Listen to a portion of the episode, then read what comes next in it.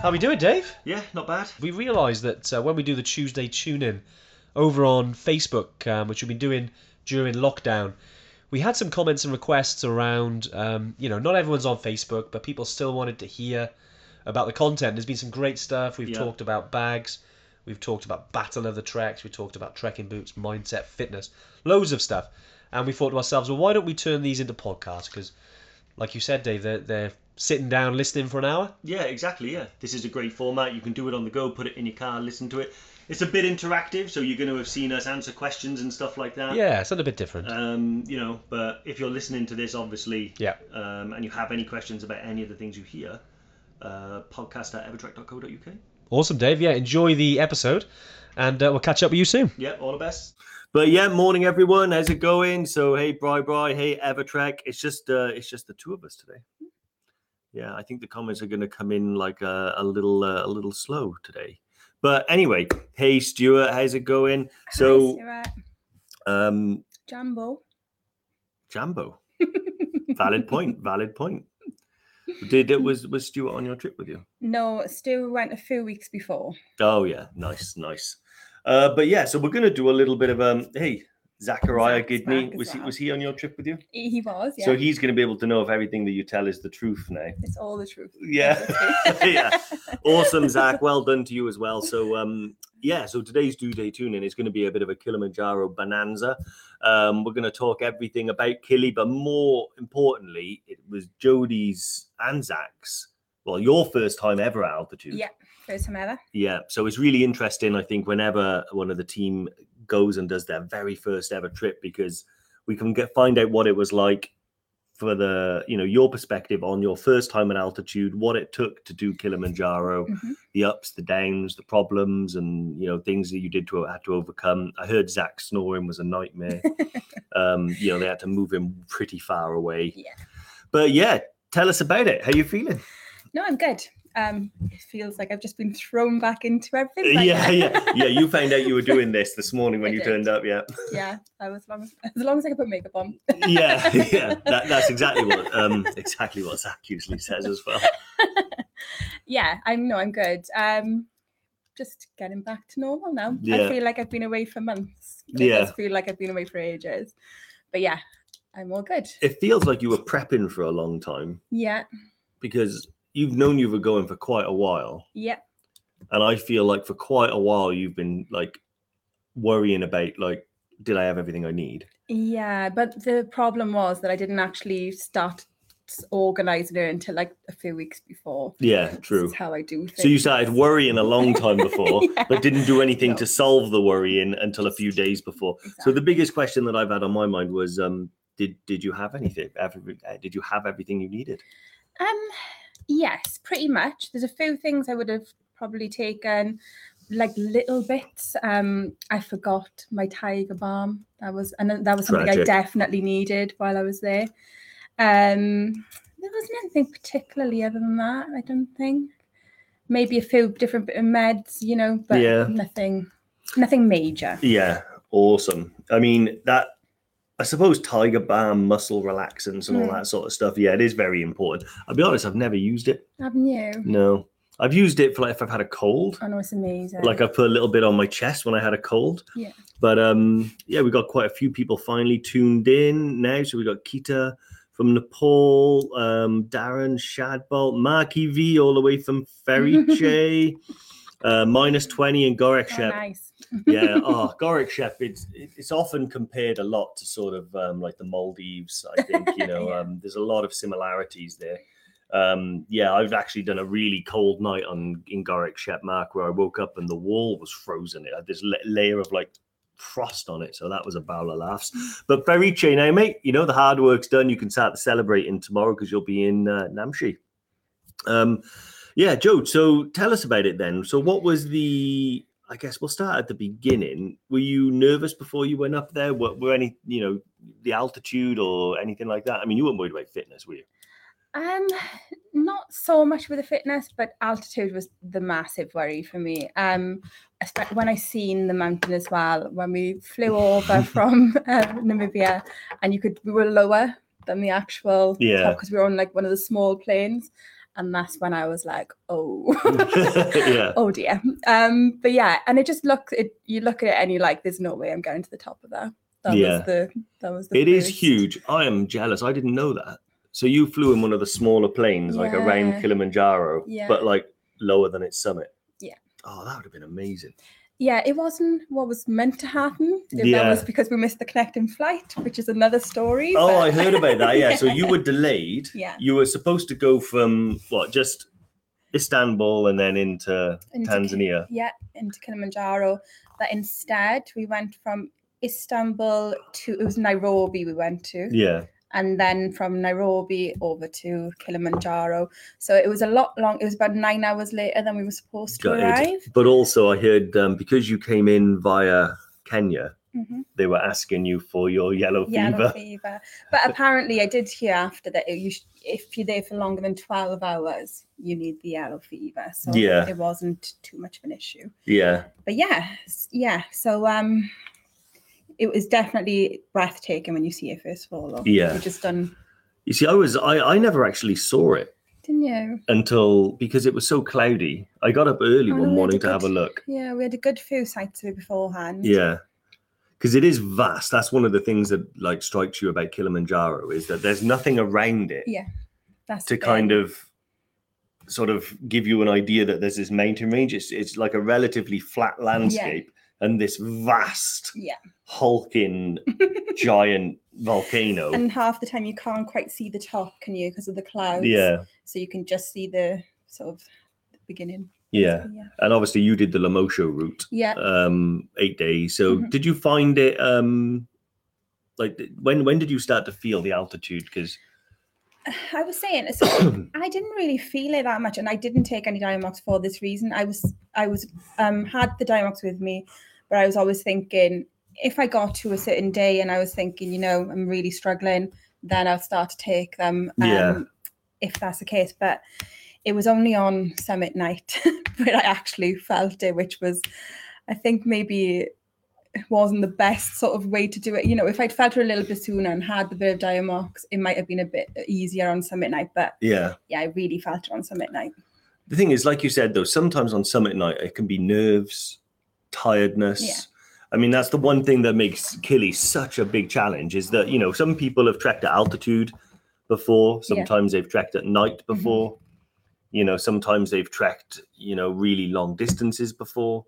Kili is all three of those things, and the tiredness was on summit night was the worst part. I think it was just you try to get a little bit of rest before it, and then 7 hours I think it was up after that. Yeah, no sleep at all. Yeah, it was tough. Yeah, it's not for the faint-hearted. No. Kevin Holmes, how did he get on? He says he knows you. Did he really struggle? No, he was great, Kev. Really? Actually, yeah. Both the Kevs. Yeah, who got to the summit first? Did you beat Kev? I don't know. I was in such a daze, but yeah. I'm like, was I even there? I always remember that because I remember when me and Andy did it, and I was just a few steps ahead of Andy, sort of on the ridge bit from Stella Point up to the summit. And it was still dark, but I could just see the sun creeping up, and I thought, oh, this is going to be an epic sunrise. So I stopped and looked back for Andy, and I could see him like walking with his eyes closed. I'd never seen it before. And apparently he said like he would look like 10 feet ahead of him and be like, okay, no obstacles there. Yeah. And then just close his eyes for a rest. I don't think I lifted my head up much. I did make the mistake going up at one point to look all the way up, and I seen a head torch so far up, and I was like, stop, look it up, not enough of that. But I know exactly what you mean. I have this same problem every time Kev says you beat him. Awesome. Yeah, no one can beat our Jode. There's also a Kilimanjaro marathon as well. Are you going to go back and do that? Definitely not. Yeah, because I know Yessi's ran to the summit. You were saying about it. Yeah. So yeah, you could. I reckon you should do that. I've been nagging you to do the Everest marathon. You're going to do it, aren't you? Is it next year you're doing it? It's supposed to be 2025, wasn't it? 2025, yeah. We'll see. It's not as high as Kili. Yeah. Do you know, with Kili, right, until I got to around 5,500, that's when it just went very downhill. Yeah, that's when you said, yeah, but that's very, very high. But, and everyone's like, it was only 395 left then, but that 395 felt like the whole way up. Yeah. That felt like its own little mountain. I wonder which point where 5.5 is. Like, I wonder if Stella Point's that high. I was just looking. No, I think that's 5.7. Yeah, because it says on the certificate, I think it's got like because there's Stella Point and a few other things like that. Look, Everest Marathon is on Bri Ri's bucket list. Okay, Bri, drop Jodie an email and you can do the trip together. But yeah, so what would you say is the biggest challenge that you experience on Kilimanjaro? Ooh. It's definitely, you know, summit night is definitely the biggest part of it and the toughest part of it. It's, I guess it's being tired and comfortable and then just trying to push through when you're feeling like that, when you feel like you just want to have a rest. Yeah, yeah. Sleep. But yeah, the summit night was just... was it sounds like, yeah, it's the tiredness, the sleep deprivation. Yeah, yeah. And then I do find that whenever I do a mountain and I haven't slept very well, or you have to do it with no sleep, it's very easy for your mind to almost like turn against you and be like, oh, I'm sick of this. Yeah. And then the next thing you know, if you're really tired, it's hard to chirp up. And people are like, it's just one foot in front of the other. And then when you're at that stage, you're like, oh, but. Yeah. But it's one foot in front of the other. Uphill. Still going on, and you could feel it, can't you? You know, when you get to a certain point, it starts to, I'm not saying it's so hard to breathe, but like you get out of breath a lot easier than you would doing any other sort of activity. You can start feeling that. You know, you take a few steps and you're like trying to get your breath back. No, it was the other days, except for the time I hit my knee. Yeah, we'll get to that bit. Yeah. The other days, I think it's still tough. There's still a lot of uphills and downhills on the way. Yeah, but I was like appreciating the views and like really like enjoying, spending time. We had an amazing group of people as well. There was 10 of us, so quite a nice big group. And we all sort of got on really, really well. Had chats along the way, so it was really good. Ah, nice. My favorite would be actually, if excluding the summit, which the summit when I remember. It's your favorite bit. Yeah, I mean it was probably when you get to the summit, of course. Yeah. So the honestly though, I had a. It's funny because I love collecting people's experiences of what it was like. I didn't mind it so much, but I was used to night shifts. Okay. So I done in my history, I've done a lot of night shifts. So like. Get up at start work at 7 and work till 7. Yeah. And it was a physical job. So I'm relatively used to that feeling of I've had enough of this. Yeah. And the more you do it, the easier it gets. When I did Kili, I genuinely felt like, okay, that experience kind of helped. Yeah. The bit that I really struggled with was the walk, not even back down to the camp, Barafu. That was fine. I mean, it's long and it's that ash, dusty, slippy stuff. That part, yeah. But it's that other walk back down to, I think it's Mweka. Yeah. Yeah. It's, you have an hour or an hour to have a sit down, have something to eat, and then we're going again. Yeah. And you're like, I just. Well, you see, when I did it, I didn't sleep at all the day before. I was too excited. So I was lying in bed and I just kept thinking like, I think I checked my pack about 20 times. Like, okay, I got to make sure everything's in there. And then I check it again. But when I did sleep, and I wish I didn't, was in that hour. Yeah. I got back off the summit and I led down and I just went immediately. And then it felt like a blink and I was awake again and being made to walk. And I wish I'd stayed awake. Yeah. Because that hour, I think I needed 12 hours sleep. That hour just made things worse. Yeah. Yeah. But... it's part of the challenge. It is part of the challenge. I think, though, that probably one of my highlights other than the summit was Barranco Wall, getting to the top. I think everyone liked that one as well. My knee wasn't in the best shape at that point, but the guides were amazing. helping and all the rest of it. And to be honest, because you can hold on to the rocks going up, it wasn't as bad as it could be. But yeah, it was a good part. It was one of the best parts of the trip, I think. I remember when you arrive at Barranco and you see the wall. And you look at it and you do think, you're like, I'm not getting up there. I'm not Alex Honnold. Like, how am I going to get up there? But actually, when you get up close and personal with it, it's not that tricky, really.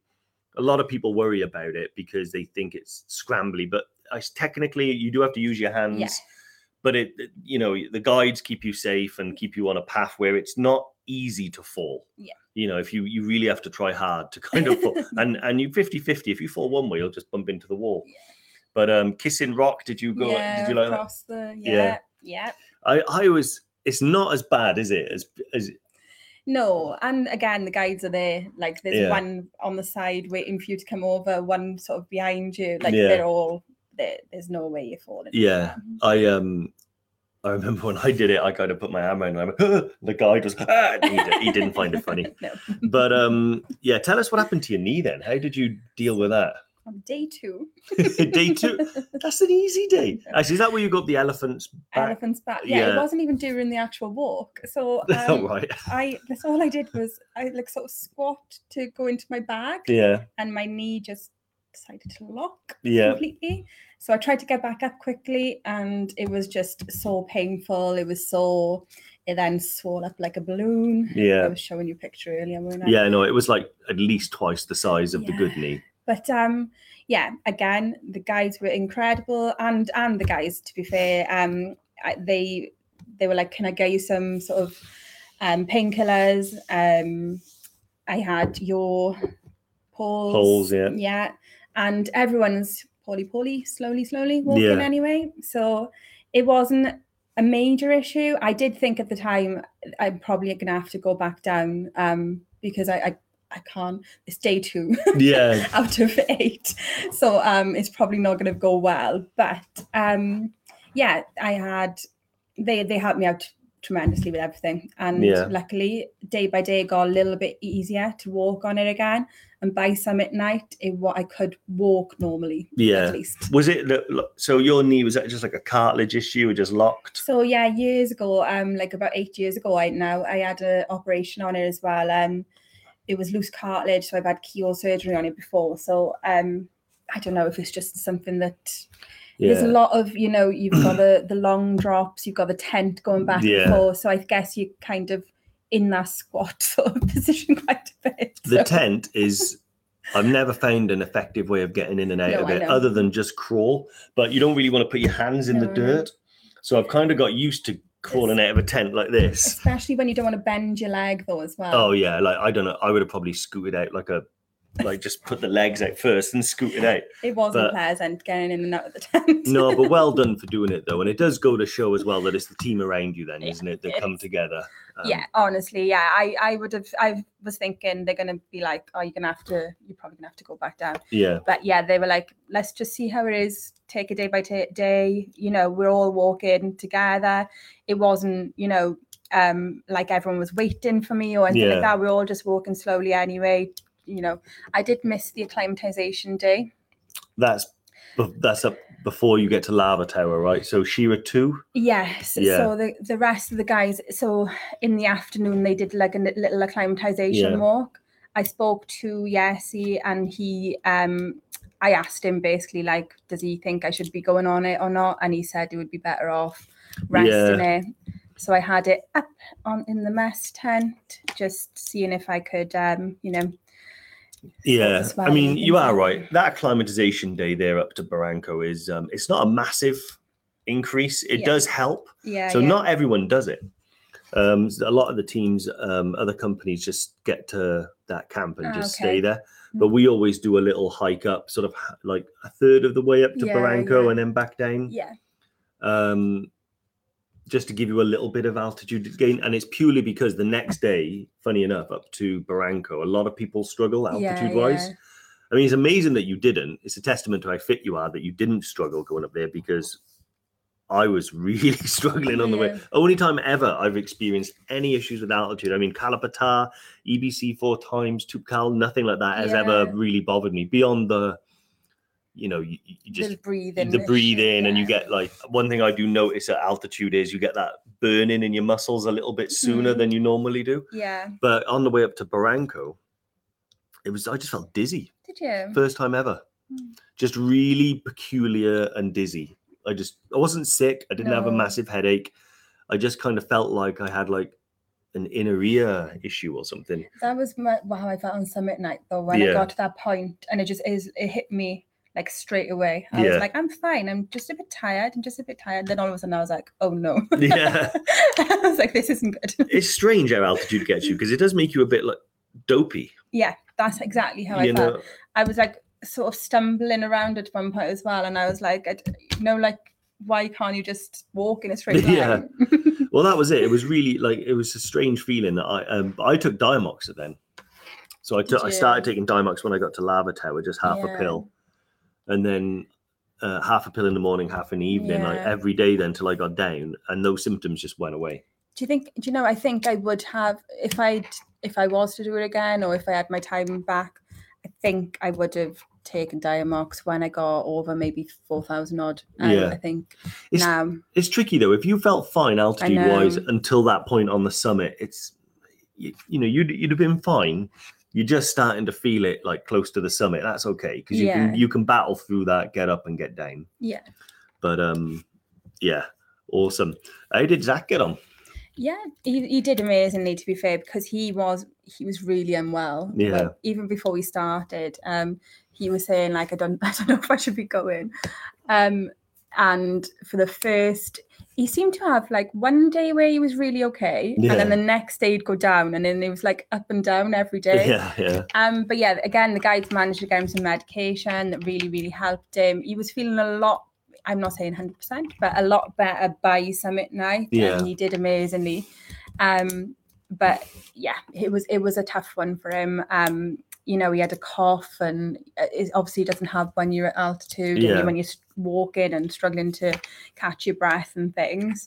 So it was difficult for him. I'm sure he'll tell everyone about it as well. But Zach, though, we put him in some situations. Yeah. You know. He thinks he's never going to go back and do Toubkal again. But I know for a fact he is. I don't know about that. No, 100% he is. Because I think I'm going to go back. I've learned to love it now. And I think it's that Toubkal, I say I learned to love it. It's not like I hated it, but my experience with Toubkal was so up and down. And it's so peculiar that I've been a lot higher than the summit of Toubkal. Like Dingboche, there's a snooker table, and that's 4,400 meters. Yeah. So 300 meters higher than the summit of Toubkal, I've played snooker. But for some reason, that mountain just I don't know what it is. It leaves me a little battle scarred every time I go there. So the first time I went there, obviously, I failed to get to the top and I was sick. Second time I went there, I did get to the top, but it was during a winter storm, so I nearly froze to death. And then this time when I got it, I brought back some sinus infection that I've only just... Nice. But... every time I go there, I feel like it's a worthy adversary. I don't know what it is about Toubkal, but I just feel like it's good. Yeah, you have to do it, yeah. But Kili knows that if it just because Toubkal's so quick, you can't really compare it to Kili. And Kili, when you're on it for the first 2-3 days, I don't really have a sense that I'm even climbing a mountain half the time. No, it is a strange one, but like.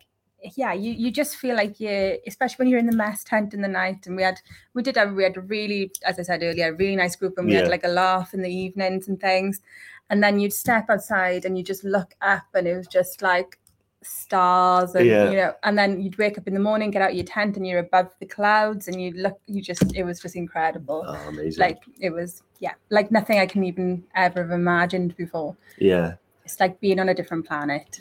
Do you know what? I think a few people said that when they were on Kili. Yeah. You have this sense that you're just somewhere else. And you can't, well, it's like hard to speak to people for a while, isn't it? I wasn't ignoring you either. Yeah, yeah. I'd get a text message from you just like, how are you doing? And then I was like, yes, I've got signal. And I go to right back. Yeah, like, no, it's the same. I was texting you and Zach at the same time. And then he, it was mainly summit night I was concerned about. And then Zach sent me a message saying, oh, yeah, we both made it, went through hell. And I was like, okay, brilliant. And then he elaborated that he had a cough and you were at your knee. But guys, don't forget as well that if you have any questions about Jodie's experience on Kilimanjaro or anything else altitude or climbing related, put them in the comments so we can tackle those things. Yeah, I was going to say, like, so in terms of equipment then, mm-hmm. what would you, so is there anything that you think you didn't need? I probably took a few too much sort of, I think I had spare pair of bottoms that I didn't really need to use, a fleece. Yeah. I think it's difficult because you don't want to not have enough either, do you? You know, so you want to make sure you've got. So the first couple of days were in sort of shorts. Then you've got, I don't know. It is difficult. Because I guess the mountain is different for some people. So, and like we did have a bit of rain at the beginning. Yeah. The week before, people were saying they didn't have any rain at all. Yeah. People are coming down. But the rain wasn't to the point where it was, you know, everything was soaked and it was torrential. It would downpour and then you'd have time to sort of dry off as you go. Yeah, you need all your, you know, your waterproofs. I wasn't sure about the poles before I went, but I'm so glad I had the poles. Yeah, especially if you hurt your knee, that would have made a massive difference on the way down. It definitely did.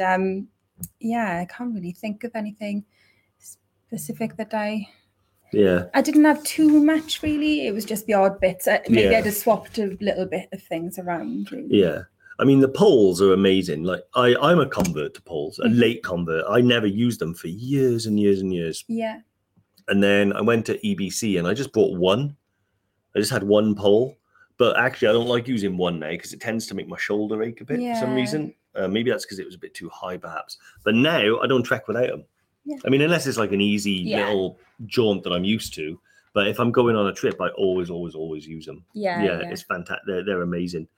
Awesome. I had a question from Alison Morgan, who has said, I suffered with vertigo in the past and still take meds for it. Would you suggest taking Diamox at the start of the trek or just in case?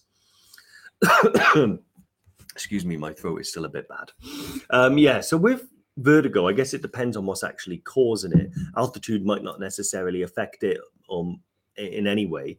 But with Diamox, so there's no right or wrong way to take it. And the two ways are that you either start on it. So, you know, as soon as you start hiking at high altitude, you'll start with probably half a pill in the morning, half in the evening. And you can then maybe up that dose to a full pill if you need to. Or the other one is like what Jodie did, which is start without it, see how you get on. And then if you need to, you can always start on it. That's the way that I've always done it, but I'm not going to say that's the right way because there isn't a right or wrong way. It comes down to one, I guess, your own peace of mind. I know a lot of people, if they go to altitude, they take Diamox.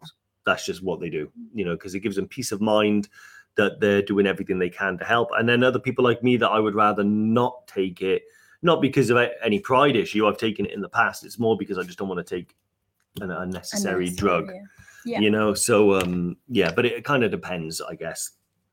There's only one way to find out really, I guess, with the Diamox and the vertigo is to go to altitude. I mean, you know, Toubkal can be done relatively quickly. You know, there are other places you can go. You can go to the Alps and stuff for a bit of a holiday and ski in and go and see how it works.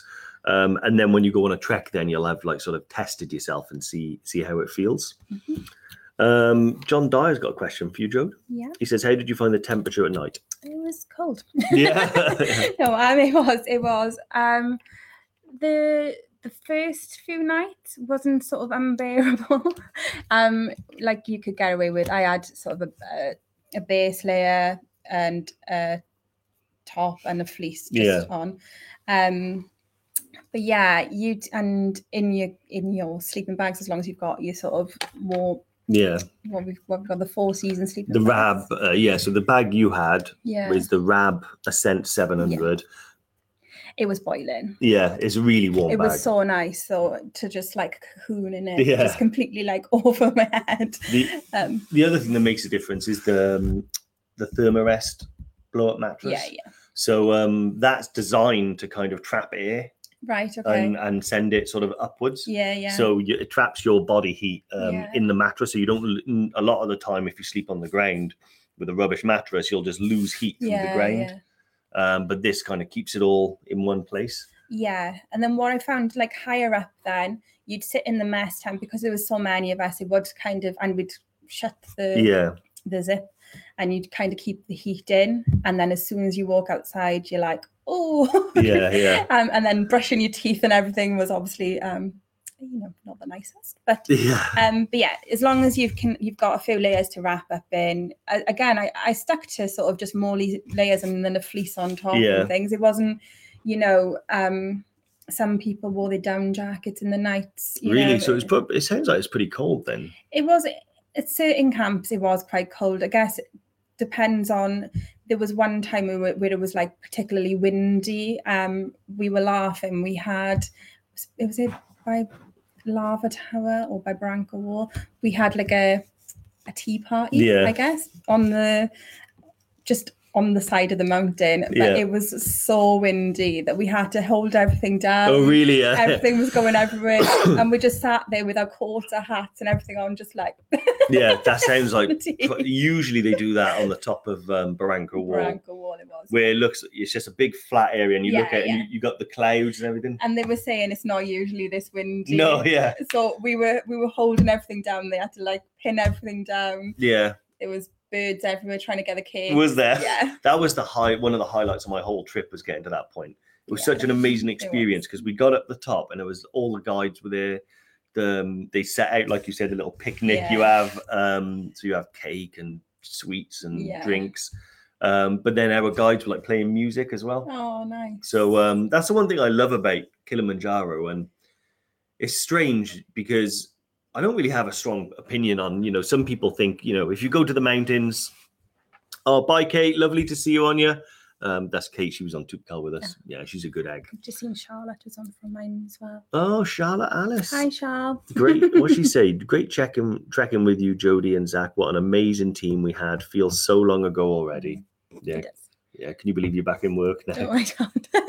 Jodie's turned up. She's like, hey, does my laptop work? Where's my cables gone? I was like, what do I do? Yeah, it's strange, isn't it? You go through so many emotions in that sort of 11-day period. Yeah. It sort of changes you. I honestly felt like I was there for like a month or two, honestly. And then, because it's so much, you do so much in that time. It just feels mental now. Yeah, I find that when I go away, particularly if it's sort of over a week, because normally if you go on holiday, your mindset doesn't really change much day to day. If you go on a beach holiday, which are nice, but you get up, you go to the beach, you kind of know what experience you're going to have. And anything that changes is like a restaurant or a bar, all within perfectly normal stuff.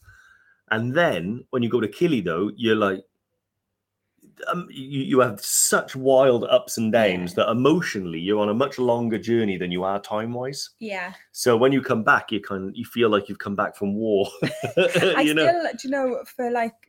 didn't do it so much this week, but the few days afterwards, I kept on thinking I was in a tent. Yeah. And you've got the mozzie nets on your bed. I was like, am I? I don't know, disoriented. It's like, am I in the tent? Amazing. So, I was very disoriented. Look, they've all turned out. Rob's on you as well. Hi, Rob. Is this like the Kili group? This is They've heard, haven't they? They've heard, They've heard you. They want to make sure I'm not saying anything bad about them. Maybe. Yeah, no. I mean, all the stuff you've told me about Rob. Yeah, wow, what a guy. You haven't died, you haven't mentioned him. But awesome.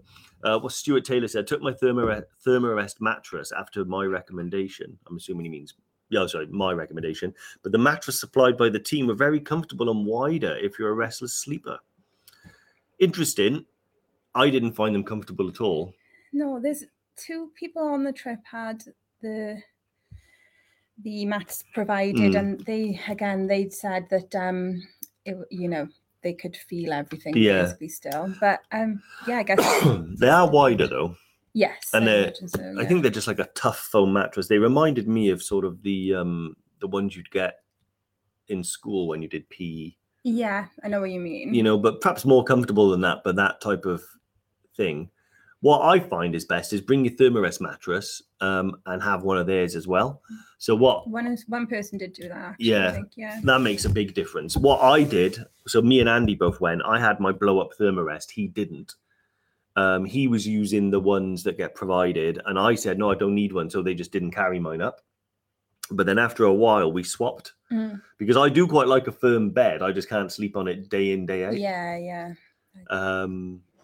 But yeah, same in Toubkal, actually. The mattresses in Toubkal were great. You know, they're sort of similar. But again, if you want a really comfortable night's sleep, the Thermarest is really good. What I love about it is when it packs like this big. I did find as well, right, on certain camps, they were on a bit of a slope. Oh, yeah, yeah. And then you'd wake up in the morning and you'd be like all the way down. The other side. And you're like, right, why am I all the way down here? One thing. And like push yourself back. Yeah. So what I did, one thing I do in that scenario is I put my duffel bag down where my feet are. That's a good idea. So I can like. It's a bit late now, but. Yeah, sorry. You should have messaged me. But so if you are on a bit of a slant, which can happen sometimes on a mountain, take your duffel bag, put it under your feet, and then you're kind of just propped up by it. Yeah. Although one time I remember sleeping and I was kind of like on a slant that way. Yeah. So they erected the tent the wrong way. This wasn't on Killy. This was on another trip. And I had to like put it next to me just so I'd stop me like rolling over. But I love camping on an expedition, even if it's really, really cold. See, I think after Killy, I think I'm going to be more tempted for more of a tea house girl. Tea house. Yeah. Somewhere I can stand up. And, you know, it does help being able to stand up. Awesome.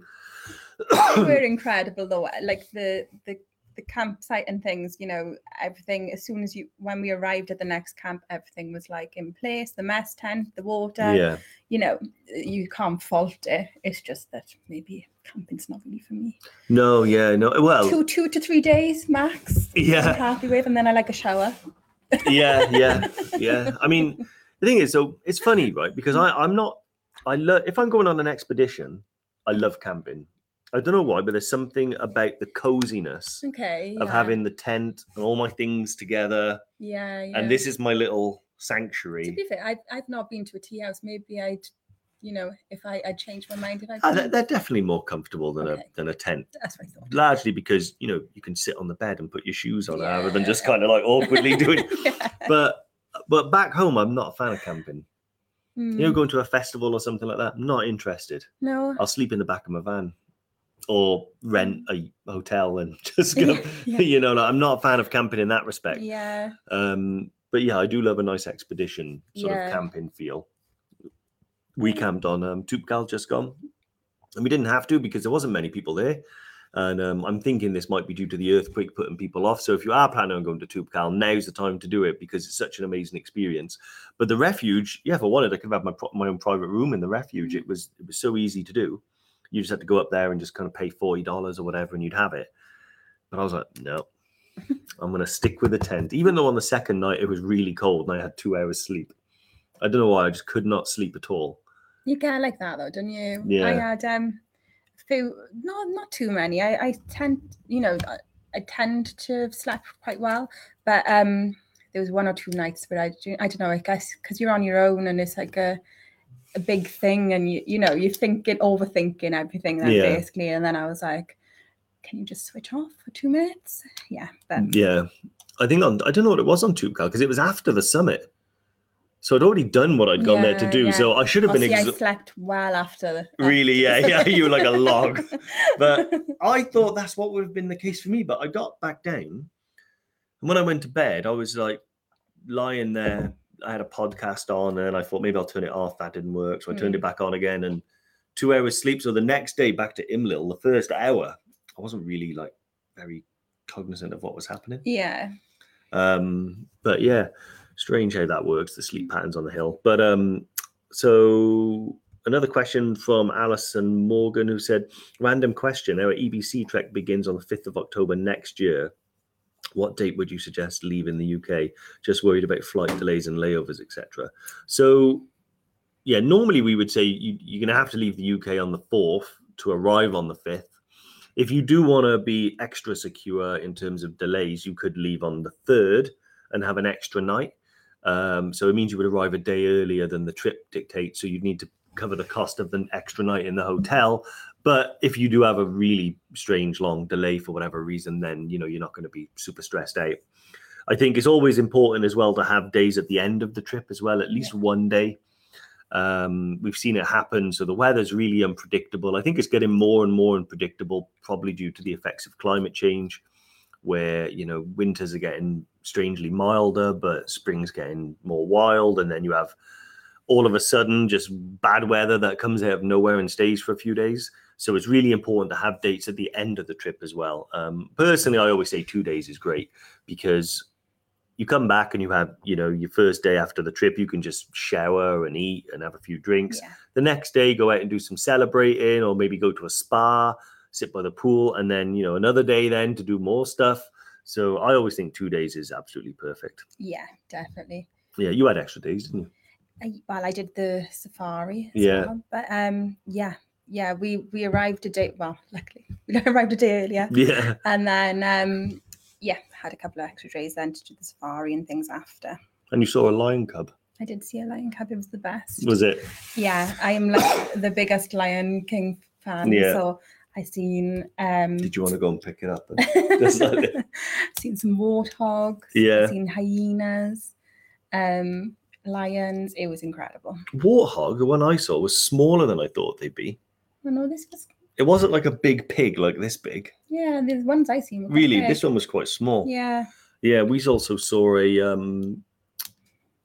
It's like a little jackal. I didn't see a jackal. Yeah, they're small. Yeah, like a fox sort of size. Yeah. Did you see hippos as well? I did see loads of hippos. Yeah. Quite close to the hippos. Yeah, we saw them, and they just look like rocks in the water.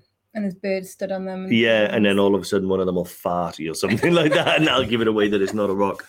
Did the lion cub, did it try and roar or anything? Did you hear it? No, it was squeaks. It wasn't. It was the mother was like a little bit further down, but it was on its own. But the guide was actually saying that it's quite rare to see them because they tend to hide in the rocks and things. And apparently there's four more. Oh, is there? Or there was four in total. Sorry. So it was. Basically, it was really lucky that we got to see. One of them was really brave and came out to say hello. Yeah. I bet if you went over to see it, the mother would have gone wild. Yes, I wasn't there. As tempting as it would be. Did you see elephants as well? Loads of elephants. Really? Yeah, absolutely loads of them. I've there was one video, and there's like baby elephants, big elephants, and they're all just like walking along together. It was incredible. Amazing. Yeah. You know, when you were at Ngorongoro as well, did you get warned about the birds? Because they're called black kites, and they will swoop down and steal food out of your hand. Oh no. Especially chicken, where we got warned about it. Maybe it was the time of year they were there, but I was eating chicken with Andy. Snatched just out of nowhere. Crazy. So in the end, me and Andy went into the car and had food in the car. But the guide was telling us that there was a Russian tourist there on safari, and he put a chicken bone on his head and just stood there thinking the bird would just snatch the chicken bone. But the bird just sort of practically scalped it. And I said, what happened? And he was like, end of safari, back to the hospital. Yeah, that's definitely not a good idea. Yeah. Michael Perryman, got my advanced mountaineering consultation at the Altitude Center today. Can't wait. Awesome, mate. Say hello to James as well there. James was actually on the last training weekend. You were in Tanzania. No. Yeah, but suffering with the altitude instead. Yeah. Oh, Rob Pomfret said we had that in Ngorongoro. It was our guide who had a mouthful stolen from the bird. You were so lucky then, because these birds, they hover around you. And the guide was telling me, apparently they watch your eyes. And if you sort of look away, they'll be like, and then in a second, they'll just come down and snatch whatever food they've got out of your hand. Oh. And I'll be honest with you, a big part of me wanted to just go and put food down and watch him do it. But the guy was like, absolutely not. The last thing they need is encouragement.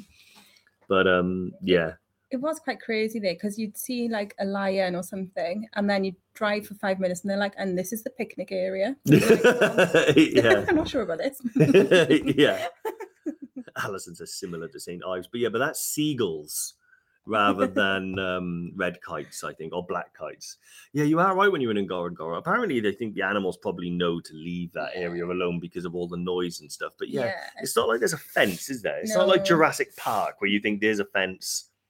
Safety on one side, lions on the other. And they've got the Maasai tribe there, and they live in there as well. And then you see some young, well, quite young children just walking around with a big stick. Yeah, they all have the sticks. Yeah. And it's just insane. One thing that's amazing in Tanzania, if you get the chance, is to go to a Maasai village. Yeah.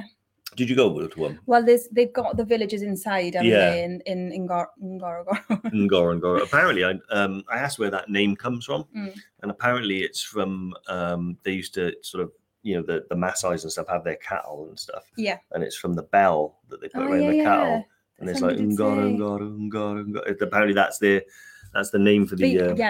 They're like allowed to live there, aren't they? Because they don't sort of interfere with the wildlife at all. They're sort of welcome there because of that reason. Yeah, well, they don't. They're a sort of nomadic. You know, they set up here and then they move around all the time. It was amazing to see them when we stopped in the village, and they were doing like their jumping. Yeah, and those boys can jump. And apparently the guy said, I don't know if he was winding me up, but he said, "Yeah, the higher you jump, you know, the more wives you get." And I jumped and I said, "How would I do?" And he said, "I'd be lonely." He said, "You'd be lonely." So that was funny. And they did this. They lit the fire, so they do like a ceremony where they light a fire. But I remember on the way to Ngorongoro, there was a big bull elephant just walking through this sort of Maasai village, and just like not even in the crater. This was just on the way, and it's just mad. I was driving along, and then all of a sudden the driver goes, "Elephant!" I was like, "Sorry." It was the same. We, on the way to Kilimanjaro, to the Lemosho gate, we seen just a giraffe crossing the road. Yeah. And then obviously the monkeys at the beginning. Yeah. The wildlife is incredible out there. It's just. Yeah. It blew my mind. I think there were blue monkeys or something they were called, and in the trees on day one. Yeah. Oh, and our first night in the first camp, they were having a little sort of tiff, I think. Really? Monkeys in the trees. Yeah, I woke up in the morning and I was like, "Did anyone else hear the monkeys last night?" And they were like, "Yes." They were going mad. But I love the wildlife. Yeah. It's one of my favorite things about a trip is to kind of see what's going on. When we were in Toubkal, both times I've done it before, we were in the lodge. This is one thing that you miss out on is the noises and the activity at night that goes on in that area. That's what people like to miss out on. I guess, yeah. But I was lying in bed and you could hear this fox like calling out. It's not a very pleasant noise, really. It's quite frightening. But I remember right by my head, I had like some food, like a pack of crystals. It must have been able to smell it through the tent because I could hear and this kind of like scratching like that. So I had to whack the tent like that, and then I heard it kind of scarper off. And then I didn't even click that I had this. It's like it was my bag full of my trekking snacks, and there was an open bag of crisps and stuff. And then come back and sniffing around, and I was like, "Oh. No, that's what it is." So I moved it and hid it. And then I looked out then, just shone my head torch around and I couldn't see anything, but occasionally you'd flash past like eyes. Yeah. And I remember thinking like, I'll give it a wait before I go to the toilet. I think, you know, but awesome. So the question is, I guess, what's next? Ooh, that is a big question. Something with tea houses. Yes. Yeah. It is more than likely. Yeah. Something like maybe. BC. My belly's crumbling. You haven't eaten. Everest Base Camp, maybe with a Gokyo Valley or something with it. Yeah, I think something like that. You know, it was incredible. It's just, maybe I just like to stand up. Yeah. And especially with the knee issue, it would have been a lot nicer to be able to stand up. Really? Yeah. But that is, you know, that's something that I was so sure I'd not have no issues there. I didn't even take a knee strap with me, even though you recommended one. I did, yeah. But yeah, it just came out of nowhere. Honestly, never trust your knees. No. Never trust them. I always have them with me now, but I do try and trek without them. Yeah. Because one thing I think was happening was that these the knee strap was sort of compensating a little bit, and I wanted to build strength without it. Kevin says you crushed it even with the knee issue. Kev is that a different Kevin? There's two Kevs. Kevs. And I had like some free massages too, as Rob is saying. Did you? Oh right. I had to massage every night and massage in the morning. with my knees. Oh, so it must have been hell. Yeah. Everyone else was sat around. Yeah, well, you were having like a nice knee massage. Yeah. She's done this before, Kev. Every trip we go on, there's an issue. No. Oh, my back. Oh, I tell you what, daily. Kev was amazing as well because he had issues. I think it was with his thigh, I think, especially after summit night. And yeah, really, the coming down from summit night was horrendous for him. And he did incredibly well. Well done for battling on, Kev. Yeah. I remember Jodie on a training weekend once demanded like shiatsu head massages because she was having headaches. So this is a common theme, by the way. Common theme. Yeah, Sam says, stoked about my new down jacket for EBC. What did you get, Sam? You can't leave us hanging, mate. I need to know what it is. And Andrew Scott, middle-aged Malaysian guy has just died of altitude sickness on the EBC trek. Mm-hmm. A very experienced trekker, so sad, but just goes to show shouldn't be complacent. Sorry to change the subject. No, and yeah, you're absolutely right. It is incredibly rare. And to die of altitude sickness on the EBC trek, to me, something's gone wrong there in the management of that person's, health. Because on an EBC trek, altitude sickness is a progressive, sort of syndrome of illnesses, So you don't suddenly, you're not totally fine and everything's okay. And then you wake up and then you've got cerebral edema and you pass away. It doesn't happen like that. Unless there's an underlying health condition that's sort of struck, altitude can put stress on the, cardiovascular system. Yeah. If you've got a heart issue that you didn't know about, that could happen. But yeah, with our guys, you would have probably seen it on Kili that did they do the health check sheets and stuff like that? Yeah, every night, yeah. Yeah, and did they give you yours at the end? No, I've still got mine. Yeah, where I was writing down how I felt and stuff like that. Yeah. I think it was number 1 to 10 and stuff like that, and how you feel. Yeah, yes, there was a list of questions, and then the pulse ox wasn't it, and then yeah. Yeah. Sam, what have we got? Oh, Rab Electron Pro. Yeah, really good jacket, really good jacket. It's the sort of successor to my first ever down jacket I bought for EBC, which was the Rab Infinity Pro Endurance, and they don't make that anymore, and the Electron is its sort of successor. Andrew says, yeah, my Nepalese guide friend said someone had missed the signs. Yeah, it's always the way. But I don't like that because, the signs should be obvious. The no one who suddenly passes away would have, they would have been walking slowly. They would have had headaches. They would have had nausea, sickness, all the sort of classic symptoms of altitude sickness. So, I don't like to hear stories like that because it's so very preventable. And sometimes, the best option is to turn around and go back. In terms of the amount of people that we take to EBC and Kilimanjaro, the amount that turn around is, it's a small percentage, but it does happen. Were you 100% success rate on your trip? Yeah, all 10 of us made it to the top. Yeah. Amazing. Oh, I love it when that happens, when you get a full group. Yeah. Because if you don't get a full group, I love at least 2 people not to do it. Yeah. Because I've been the only person of a group who doesn't do it. We did think the EverTrack too would have been. Yeah, Zach and Jodie would have been like, do you know what? Not for us. Yeah. But they were like, you can't go now. Yeah. Yeah. One of you would have had to go. In that situation, we would have ignored the signs and just dragged one of you up and then maybe brought you down in one of those metal things. Oh, God. Yeah. We did see somebody really down on one of those. Yeah. Yeah. It wasn't pleasant. No, it can't be comfortable. It's such an amazing. I want to do something about getting some of those type stretches to Morocco. Okay. Because at the minute, I haven't seen any in Morocco, and they would be able to get people down to Imlil so much quicker and easier. Because then at the moment, I saw them carrying someone. Right. Okay. And I remember thinking, that's 12 people there when you only really need 2 in one of those to kind of, because they got brakes on them, I think, as well. Some of them do. Yeah. I'm going to look into this. That's going to be my task. But awesome, Joe. Thanks so much for sharing your Kilimanjaro insights. Next week, we'll get Zach on and compare. Yeah. Compare the stories. But no, thank you very much, guys. Any questions or anything like that you want to know about from Kili, don't hesitate to drop us a message.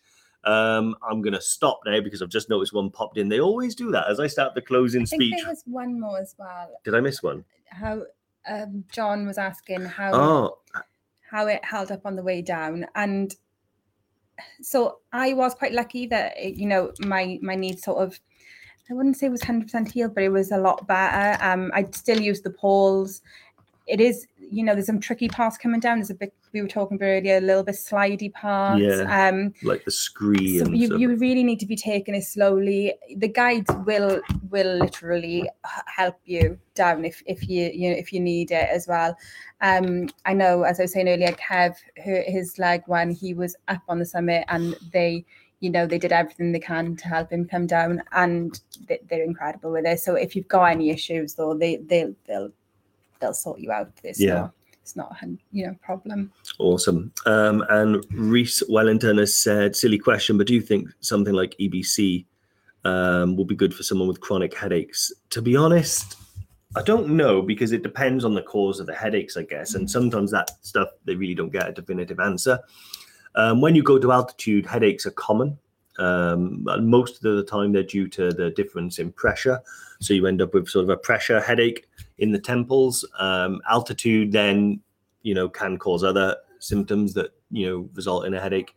So to be honest, I wouldn't necessarily say it was a bad idea. I do know people that have suffered with headaches and things like that, like Vicky, our dancing Yeti, suffers from headaches, and that hasn't stopped her going out and taking on, you know, altitude challenges and things like that. So I guess one thing I would recommend for you, Reese, is to actually go to the Altitude Center. We do offer assessments down there with those guys, and they're incredibly knowledgeable, and they can simulate the altitude. So they can put you in the altitude chamber, they can give you the equipment, and then we can assess from there. So one thing I always say is I don't like to kind of just take unnecessary and uneducated and unmanaged risks. Educate yourself as much as you can about altitude, go through the Altitude Center experience, and you'll know so much more about whether or not the trip's going to be right for you. So that's what I would go with. Awesome. I think that's it. So yeah, thank you very much for joining. We'll be back next week. And until then, stay safe. See you soon. Bye. Bye.